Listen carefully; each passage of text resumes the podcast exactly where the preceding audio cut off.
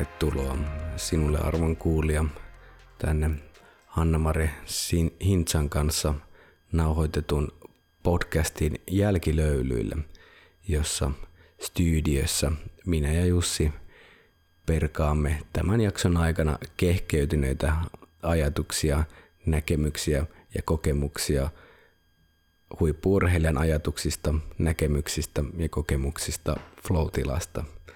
Minkä näköisiä ajatuksia, näkemyksiä ja kokemuksia sinulla on Jussi tästä hetkestä?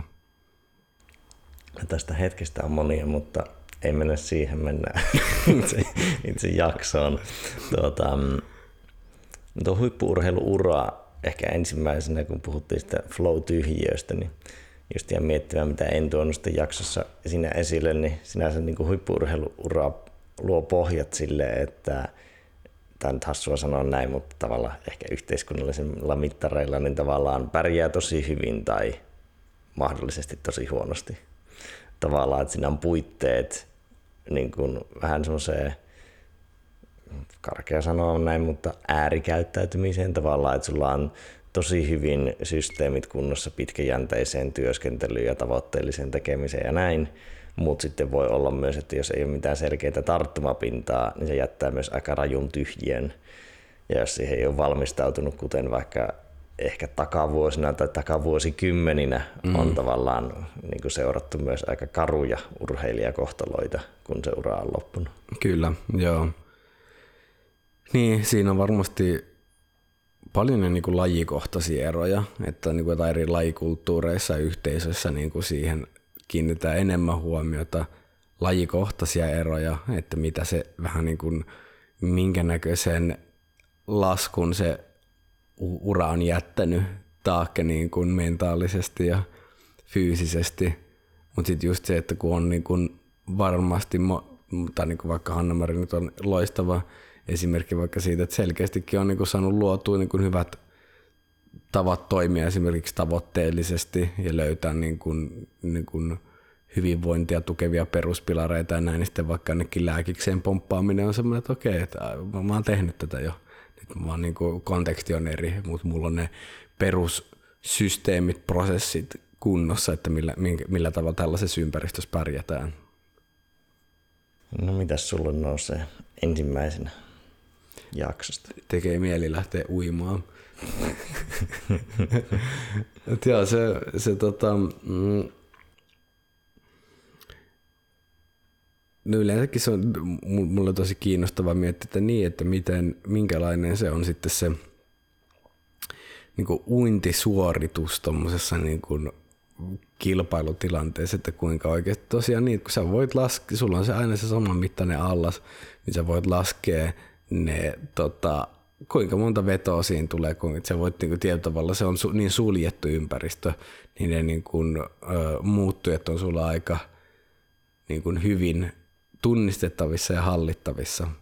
Niin se on ihan hauska miettiä vaan sille, että miten, miten sitten tuommoisessa ympäristössä, minkälaista sen vaikka suorituksen analysointi ja optimointi on, niin se on niin hauskaa, koska en ole niin hirveästi esimerkiksi uintia miettinyt silleen suorit, suoritusnäkökulmassa. Joo, siinä aika vähän, että ne on pitkälti ennen sitä suoritusta ne muuttujat, just se waiting room, mistä puhuttiin, mm tai sitten ehkä altaassa ihan minimuuttujana ristiaallot mm. niistä muista uimareista, että sen takiahan keskiradat on parhaita, että niissä on paras tavallaan tai vähiten sitä ristiaaltojen haittaa. Aa, en ole koskaan ajatellutkaan tota. Tässä sen mm. takia ainakin, toki tämä, tämä käsitys on tullut yli joltain urheiluselostajalta, mutta mm. muistaakseni, mutta se, että se sen takia tavallaan alku- ja välierissä kannattaa turnausmuotoisissa kisoissa pärjätä hyvin, jotta sä saat keskiradan tai nelos- tai vitosradan mm. sitten itse pääkisaan Joo. tai niihin suorituksiin, koska siinä on ilmeisesti vähemmän niin kuin sitä tavallaan kitkaa tai aaltojen vaikutusta, tai ainakaan ne ei ole yksipuolisia. Mm. Onhan se, että jos sä oot pääty radalla, niin sulla on tavallaan aika niin kuin yksipuolinen se. Mm, kyllä. Joo. Joo, se sittenhän niin se me, mentaalipuolen niin kuin nostaminen ja sen merkitys. Ehkä siitä niin kuin se semmoinen niin kuin tosi olennainen koppi, tai ehkä niin kuin jopa yksi niin kuin podcastin silleen konkreettisia olennaisimpia koppeja liittyi siihen mentaaliharjoittelun niin kuin huomion kiinnittäminen myös niiden varsinaisten suoritusten aikana, niin se harjoittaminen vähän niin kuin myös silleen live-tilanteessa, että ei vain visualisoinnissa, vaan niin kuin, että okei, nyt me otetaan joku tämmöinen tapa harjoittaa tätä mentaalipuolta, että me tarkkaillaan sitä enemmän tässä niin kuin itse suorituksen aikana, mikä voi olla semmoinen, että se, se uupuu helposti tai sitten siihen ei anneta niin, kuin niin paljon työkaluja, mikä on kuitenkin nimenomaan äärimmäisen merkityksellistä, koska labra-olosuhteissa – kun sä voit luoda sen täydellisen suunnitelman, niin se on huomattavasti helpompaa toteuttaa siellä, kun sitten se on vaan mielen, mielestä kiinni, mutta sitten kun tosielämä ei yleensä ihan tottele sitä meidän suunnitelmaa, niin se, että on niin valmentautunut myös siinä, niin se on ihan niin kuin hyvä, hyvä nosto. Niin, että voisi ajatella semmoisena suoritusmeditaationa. Joo, ja mitä tavallaan suljetumpi, stabiilimpi se ympäristö on, varsinkin jos siinä ei ole vaikka sosiaalista elementtiä. Että mm. Joukkuelajeissa on vaikea olla niin syvällä, mitä omassa mielessä tapahtuu, koska siinä on niin paljon välitöntä vuorovaikutusta, mutta uinnissa vähemmän, joten Jep. tavallaan se niin kuin toimisi niin kuin meditaatioharjoituksena käsitellen sitä suoritusta.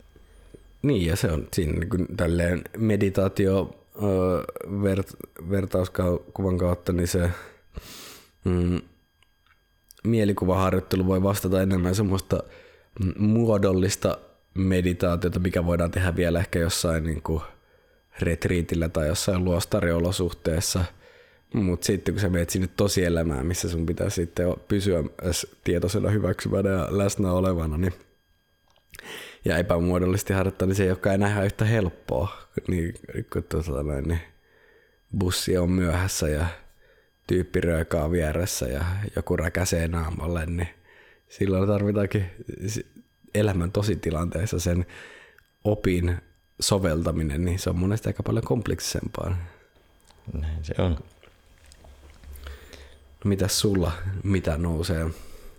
No siihen tavallaan vanha tuttu teema, mutta jotenkin taas nousi itselle mieleen pinnalle se, kun Hanna-Maria puhui siitä latauksesta ja sen irti päästämisestä – että kun sitä latausta alkaa niin sanotusti kertyä ja sitä ei saa päästää liian aikaisin, että ei saa vähän niin kuin valpastumisjärjestelmä tai sympaattinen hermosto ei saa lähteä kirimään liian aikaisin, mm. niin tuo on mielenkiintoinen. Olisit sä tehnyt mieli kysyä, se jää kysymättä siinä, että miten iso siirtovaikutus sillä on vaikka puhujakeikkoihin tai sitten kun Hanna-Maria puhuu tästä, että heillä on siellä Riian lääkiksessä niin kuin puhetentit. Mm niin miten tavallaan voisi kuvitella, että aika paljon samaa praktiikkaa soveltaa, että milloin päästään itsensä valpastumaan ja jännittymään. Mm, kyllä. Mutta se on silleen mm, mielenkiintoinen semmoinen systemaattinen suhtautuminen tai analyyttinen suhtautuminen jännitykseen, että ei pelkkä niin kuin hyväksyntä, mutta sen ajoittaminen, että milloin sitä vähän niin kuin käyttää. Mm. Niin, ja että pystyy siihen. Niin. Mutta joo, toi, on, toi oli kyllä kans niinku tosiaan hyvä, kun nostit ton, koska se on sen hieno säätö ehkä just, että milloin, milloin, tota, milloin on hyvä hetki valpastua, minkä verran ja näin, niin sen, sen kanssa taiteilu on kyllä varmasti tuossa tosi tärkeää, että jos vähän niin kuin justi niin kuin valpastut liian äkkiä, niin sitten sulla vähän niin kuin kone on polttanut jo ison osan tärkeistä resursseista ennen kuin sä niin edes pääset dippaamaan ja tekemään sitä, mikä sun, mitä sun niin alun perin pitikin tehdä. Niin siinä just, että, mutta sitten taas jos sä teet sen liian myöhään, niin sitten sulta puuttuu se terävyys siihen varsinaiseen tekemiseen, niin sitten sen siihen, ja sitten just, että kun sä tarvit taitoa siihen, että kun se ei, niin jos sulle ei ole sitä stressin käsittelytaitoa esimerkiksi, niin sittenhän se voi olla, sit, sit sä et voi, se, se, sun voi olla kyllä idea siitä, että no niin, jos olisi ihan kiva, tossa vaiheessa mä päästä itteni valpastuun, no se, valpastuminen tapahtuu jo kaksi tuntia sitten ja näin, niin se, se niin kuin taitavuuden harjoittaminen, missä varmasti just mitä podcastissakin mainittiin, ihan ne perushengitys, hengityksen säätely ja niin kuin tämmöinen lihasrentouden hakeminen yleensä. Toi le- leuan ja vatsan nostaminen oli tosi tärkeää tehdä niin kuin sille uusi, mutta ehkä toi leuka asia on vielä semmoinen, niin kuin, että mikä, mikä jäi kiinnostaa tosi paljon ja just sen, niin kuin sen vaikutus myös palautumiseen. Ja mä mietin, onko tässä vielä niin kuin uintiin korostuvaa elementtiä siinä leualla, koska sä teet semmoisia nopeita teknisiä hapeaottosuorituksia tosi paljon. Mm. Ja ne tehdään suulla. Mm. Niin sitten korostuuko se siinä, mutta kyllä joo, korostuu varmasti monilla arjessa. Ja nyt voi kuulija tehdä semmoisen check-upin, että miltä leuat tuntuu, että onko Mä veikkaan, että aika moni kuulijatekijän jakso aikana tulee tarkkailtua, että missä tilassa se leuka on. Kyllä meikä ainakin tarkkaili. joo, joo, heti tuli sille vähän roikutettua leukaa. Joo, ja kyllä itsekin huomasi, että kyllä tässä nyt on vähän, vähän on tällaista niin pikku, pikku jännitettä. Joo, ja se on aika monilla on se, että kun hieroo tuolta korvien, korvien edestä vähän, niin kuin, ei nyt korvien tasolta, mutta tuolta niin kuin leuan takaosia, niin kyllä sillä aikamoisia kirjauksia todennäköisesti aika monilla löytyy. Joo. Et se, niitä on aika helppo itsekin hieroa, koska ei tarvitse hirveästi poveria. Joo, ja siihenhän on siis ihan tommosia, ainakin kalevalaisessa jäsenkorjauksessa ja varmasti niin kuin ihan perushieronnoissakin tolleen, ihan semmoisia – spesifejä leuka-alueelle kohdistuvia hierontoja, mitkä ilmeisesti saa ihmiset monesti aika, koska siellä on tosi paljon semmoista jännitettä, mitä porukka ei niinku huomaa, koska se on niin kroonistunut se jännitys, että sä ajattelet, että tämä on perustila. Sitten kun sinne vähän ruvetaan painelemaan ja vääntelemään, niin alkaa kyllä niinku osalla kyyneletkin tulee silmistä, että ai saakeli, mutta sitten taas toisaalta sen myötä niin se niin kuin isompi rentoutumis niin kuin mekanismi saattaa tapahtua, mikä on tosi mielenkiintoista, että se on jotenkin voi toimia semmoisena avaimena myös niin kuin isompaan rentoutumiseen. Joo, niitä erikseen niin kuin täysin ammattileukahieroja, mm. ketkä tekee pääosin sitä ainakin. Wow. Siihen kyllä varmaan tunnetaan leukaperät aika hyvin. Niin se on niin kuin pää, yksi asiakas toinen, sama uusi pää vaan vaihtuu siihen. No, mulla on tuttuja, ketkä on niin käyneet, kun on tavallaan tosi herkillä leuat ja sillä tuntuu olevan jumeja, niin se, että on käynyt erikseen leukahieronnassa vaikka tunnin, niin sanoo että kyllä, kyllä niin kuin muuttaa, muuttaa kokemusta aika paljon. Joo, varmasti. Jos siellä oikeasti, oikeasti avataan, avataan. Mm, kyllä, jep. Kipeätä saattaa tehdä, mutta... Mm. Jep. ibuprofeenia koneeseen, niin se saattaa vähän, vähän helpottaa. Vaikka ei pitäisi antaa tälle julkisesti tämmöisiä medikaalisia ohjeistuksia. Disclaimer, kumpikaan meistä ei ole lääkäri tai minkäänlainen lääketieteen ammattilainen tai edes amatööri. no mitäs, mitäs muita nostoja tulee? Mm. No se musta on vaan niinku hauska miettiä sitä, minkälaista on oikeasti voittaa maailmanmestaruus 18-vuotiaana. Et se, ja justi se, se tota, tärkeä nosto siitä, että kun sehän on semmoinen, kun pitää haaveillaan. No osa vaan haaveilee eikä tee sen ei tee mitään niin kuin koko elämässä. Tosi voi, sit, kyllä, no, kyllä kun mä sit, sit, kun mä rupeaisin tekemään, niin kyllä mä sit toisin. No osa tekee, ei koskaan pääse siihen – sitten se 18-vuotias sulle tulee nimenomaan tunne, että eihän tämä nyt ollut kahden vaikeeta. Että jos niin varmaan, että jos sä vedät aikamassa flowssa sen, niin se tapahtuu aika vaivattomasti. Sitten minkä näköinen antikliimaksi se, että kun on odottanut ja luonut mielikuvat, mitä, mitä tämmöinen voittaminen tarkoittaa, niin sitten kun saakin sen, niin sitten no vitsi, mitäs nyt? Hanna-Mariallakin muistaakseni SM-tason mitalleja, en tiedä onko kultamitalle, mutta SM-tason mitalleja on kolminumeroinen määrä. se, se tavallaan, että sä oot vaikka niin kuin pelkästään jo Suomessa voittamaton esimerkiksi 14-15 vuotta, niin sekin on aika mielenkiintoinen mm, niin elementti, että sä saatat niin kuin harvemmin päästä, no toki varmaan on kansainvälisiä kisoja suht tiheeseen, en tiedä mm. ihan uinnin kisasykliä, mutta kuitenkin, että se tavallaan saattaa tuntua niin kuin, myös niin kuin, silleen helpolta.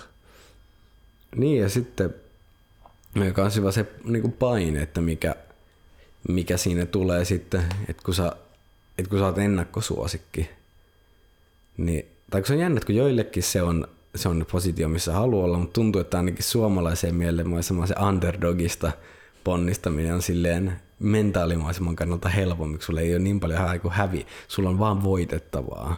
Sitten kun sulla on vähän niin kuin hävittävää, niin sitten se on, niin kuin, se on varmasti mielenkiintoinen asetelma.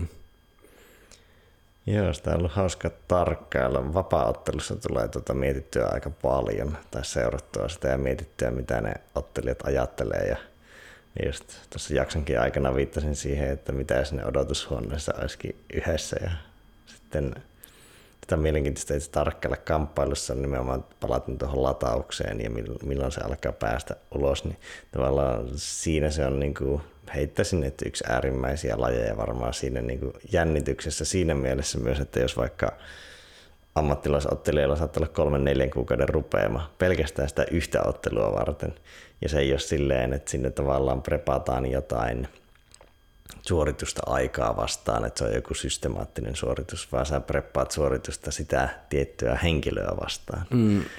Ja se, että sitä on tullut tarkkailtua, että miten ne tyypit käyttäytyy siellä odotushuoneessa, kun sinnekin näkee kamerakuvaa ja miten, onko ne, tavallaan nehän jo yrittää näyttää rennoilta ja olla rentoja, mutta onko ne oikeasti, niin sitä on mielenkiintoista katsoa. Jep. Joo, ja kamppailulla nyt vielä se, että tuntuu, se tuntuu niin järjettömän brutaalilta, että kun sä, sä voit treenata ihan järjettömän kovaa ja nimenomaan optimoida sitä treenistä yksittäistä matsia vasta, joka voi päättyä seitsemässä sekunnissa. Niin siis se, niin kuin minkälainen, no jos sut vaikka tyrmätään seitsemässä sekunnissa tai se vaikka niin hyvin, hyvin nopeasti, no pelkästään okei, okay, fyysinen damage, minkälainen se on se niin kuin mentaalinen, emotionaalinen damage, että sitten se niin kuin homma, että mihin sä oot tähdännyt, fokusoitunut niin kuin yksolotteisesti viimeiset kuukaudet, niin sitten se vaan valahtaakin saman tien. Että höhö, siinä se oli. Niin se on kyllä niin kuin... Ja se, että miten olet identiteettis rakentanut, että oot sä voittamaton. Se on niin kuin ehkä se tavallaan mesta, niin kuin mestariuden jatkumisen kannalta heikoin tilanne, koska sitten sä tavallaan murenet täysin sen jälkeen. No sitten jos sä oot paras, niin sä kär, pystyt kärsimään tappioita.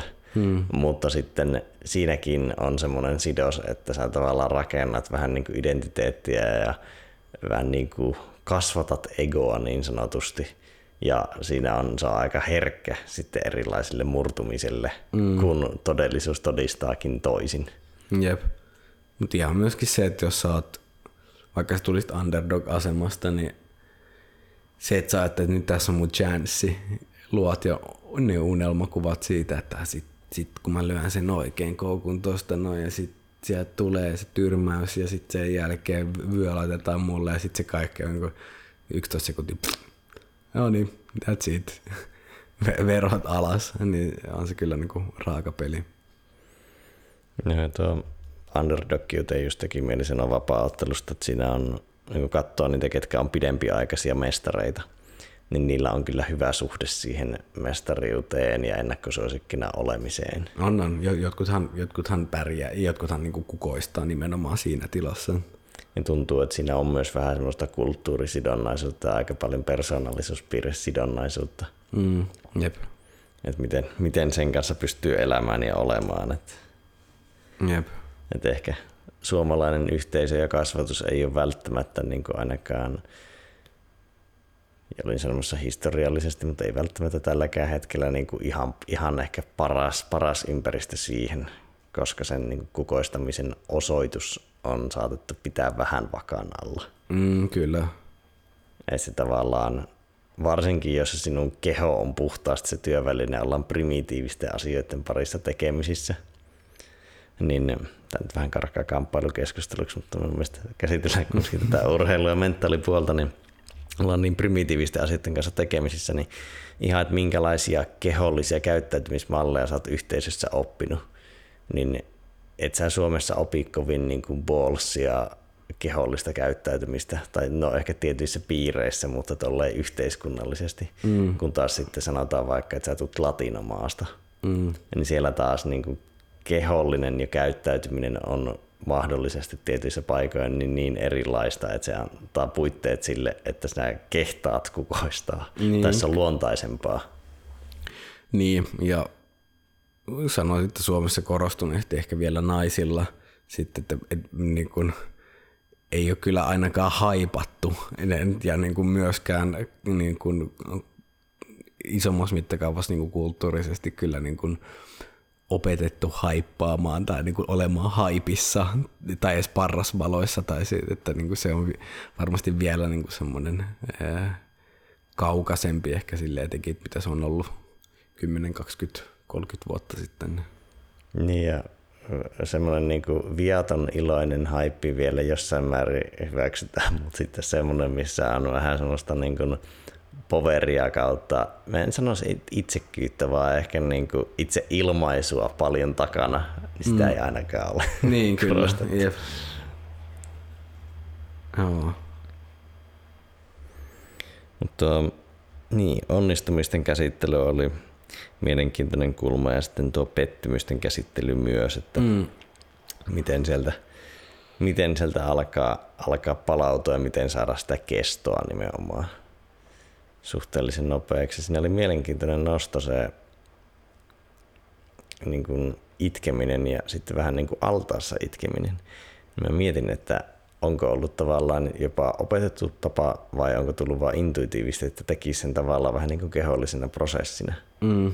Koska useinhan, kun ihminen on surullinen, niin tavallaan vaan käpertyy ja on paikallaan. Mm. Mutta mitä se sitä tekee kehollisesti? Mä mietin, että mä muistan, että kuka mutta mun mielestä se on noussut aikaisemminkin podcast, tai sitten se on joku toinen haastattelu, mistä, missä mä oon kuullut, että niinku myös vähän samanlainen, että kun se pettymys tulee, niin se ensi aalto, niin se puretaan niin kuin hyvin nopeasti silleen liikkeessä, tekemisessä, joka on vielä niin kuin hyvin lähe- tai siellä niin kuin samassa suorituspaikan välittömässä läheisyydessä tai jossain tuommoisessa, niin kyllä toi varmasti on nopein tie sen käsittelyyn on vaan niinku kohdata se täysin. Ja sitten varmasti altaassa se on niinku hy- hyvä, että sä voit sit siellä oikeasti, sä oot hetken aikaa, sä oot täysillä vaan sen sun niinku surun ja kaiken siihen liittyvän kanssa. Mutta se oli tosi mielenkiintoista sitten, että miten se analyysivaihe sitten sen jälkeen niin voi toimia nimenomaan motivointia lisäävänä. Ja tämän, tässä mä niin väitän, että on niin isoja eroja ihmisten välillä – että miten sä asennoidut siihen, onko se informaatiota, mikä saa sulle niin kuin, sut tekemään paremmin jotain, että missä sä haluat olla hyvä, vai onko se vaan niin kuin osoitus siitä, että sä oot, sä oot nyt, sä et olekaan vaikka täydellinen, tai vaan siitä, että sä et vaan niin kuin osaa, että kun sä et nyt suorittele, niin siinä on niin kuin paljon, mi, millä tavalla sä suhtaudut siihen informaatioon, tai onko se, niin kuin näet sen, niin, mikä se tulkin, pohjatulkinta on siitä, ja sitten sen jälkeen se toiminta. Niin, mikä on niin kuin myös semmoinen tosi ison kaavan tausta-asenne mm. ja suhde siihen. Ei vain se sen hetkinen, että nyt mä asennoidun nyt tähän, vaan niin kuin tosi isossa mittakaavassa ja mitä se triggeröi. Jep. Triggeröikö se vaikka häpeää, niin. jos häviää? Niin kyllä, jep. Jep. Mites nouseeko sulla vielä No eipä, tuossa oli ehkä mun mielestä semmoista niinku selkevät pääkohdat ja resonoinnit. Mm. Mites sulla? Niin, mulla ehkä niinku loppumatta oli jotenkin oli niinku ha, hauska, hauska help, helppo ja virtaava keskustelu. Tai jotenkin tuntui sille, että niinku, se tuntui hyvin soljuvalta. Vähän niin kuin oltaisiin oltu uimassa. Vähän niin kuin. Joo. Se on urheiluselostuskopissa. Niin. tai vähän niin kuin oltaisiin oltu penkkiur, ei edes urheiluselotuskopissa, koska sinne se on niin intensiivistä, vaan ehkä niin kuin oltaisiin oltu penkkiurheilemassa. Mm, mutta silleen, että meillä on mukana oikea urheilija. No se, se on totta. Jep. No mutta näihin, näihin virtaaviin tunnelmiin olemme valmiina paketoimaan tämän jälkilöylyn. Joten kiitos sinulle kuulija, kiitos Jussi ja Laura. toivottavasti sinäkin voit virrata yhtä soljuvasti kuin tuo ulkona ropiseva sade. Vesi ottaa sen muodon, mihin se ikinä laskeutuukaan. Tee sinä näkemiin. Näkemiin.